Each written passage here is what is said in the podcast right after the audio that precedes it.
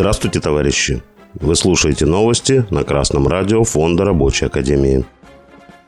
Сегодня в программе Возгорание над предприятием в Балаково. Работников за разглашение зарплат коллег могут привлечь к ответственности. По данным РБК, 19 февраля на территории Балаковского металлургического завода в Саратовской области произошла чрезвычайная ситуация. По предварительной информации, во время проведения пробного пуска оборудования на производственном участке произошло возгорание, в результате которого ожоги тела получили трое рабочих. Пострадавшие рабочие были доставлены в реанимацию местной больницы. Прокуратура и Следственный комитет начали проверку по факту чрезвычайной ситуации. Очередная чрезвычайная ситуация, причиной которого стал сбой работы оборудования, нанесла ущерб здоровью рабочих.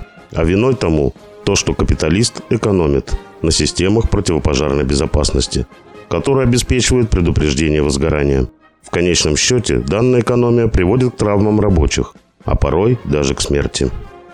Товарищи рабочие, обеспечение условий безопасности труда является прямой обязанностью руководства. А чтобы обеспечить выполнение капиталистам своих обязанностей, надо включить в коллективный договор пункты, предусматривающие улучшение условий и охраны труда. Газета «Известия» сообщает, что если работник без согласия коллеги разгласил размер его заработной платы, то за это его можно привлечь к дисциплинарной ответственности, вплоть до увольнения. Данная информация стала известна из разъяснительного письма Государственной инспекции труда по Нижегородской области от 31 января. При этом в письме подчеркивается, что наказание может последовать только если в локальном нормативном акте работодатель установил запрет на данные действия, а сотрудник ознакомлен под подпись с документом, или подобный запрет установлен в форме правил внутреннего трудового распорядка, а также в форме положения о защите персональных данных.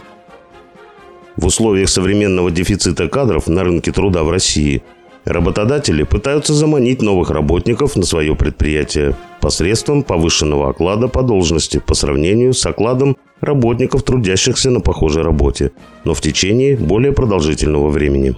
В результате получается, что на одинаковых должностях и уровнях квалификации у работников разный уровень зарплат. Подобную информацию работодатели пытаются скрыть. Но в современном буржуазном законе нет запрета на разглашение уровня зарплаты работникам. Поэтому буржуазия посредством подобных актов пытается установить данное требование с целью не только сокрытия информации о зарплатах, но и для создания инструментов давления на работников. Подобное право есть воля господствующего класса в России, возведенная в закон. Только социалистическая революция и установление диктатуры пролетариата сможет уничтожить несправедливость в оплате труда и восстановить права трудящихся.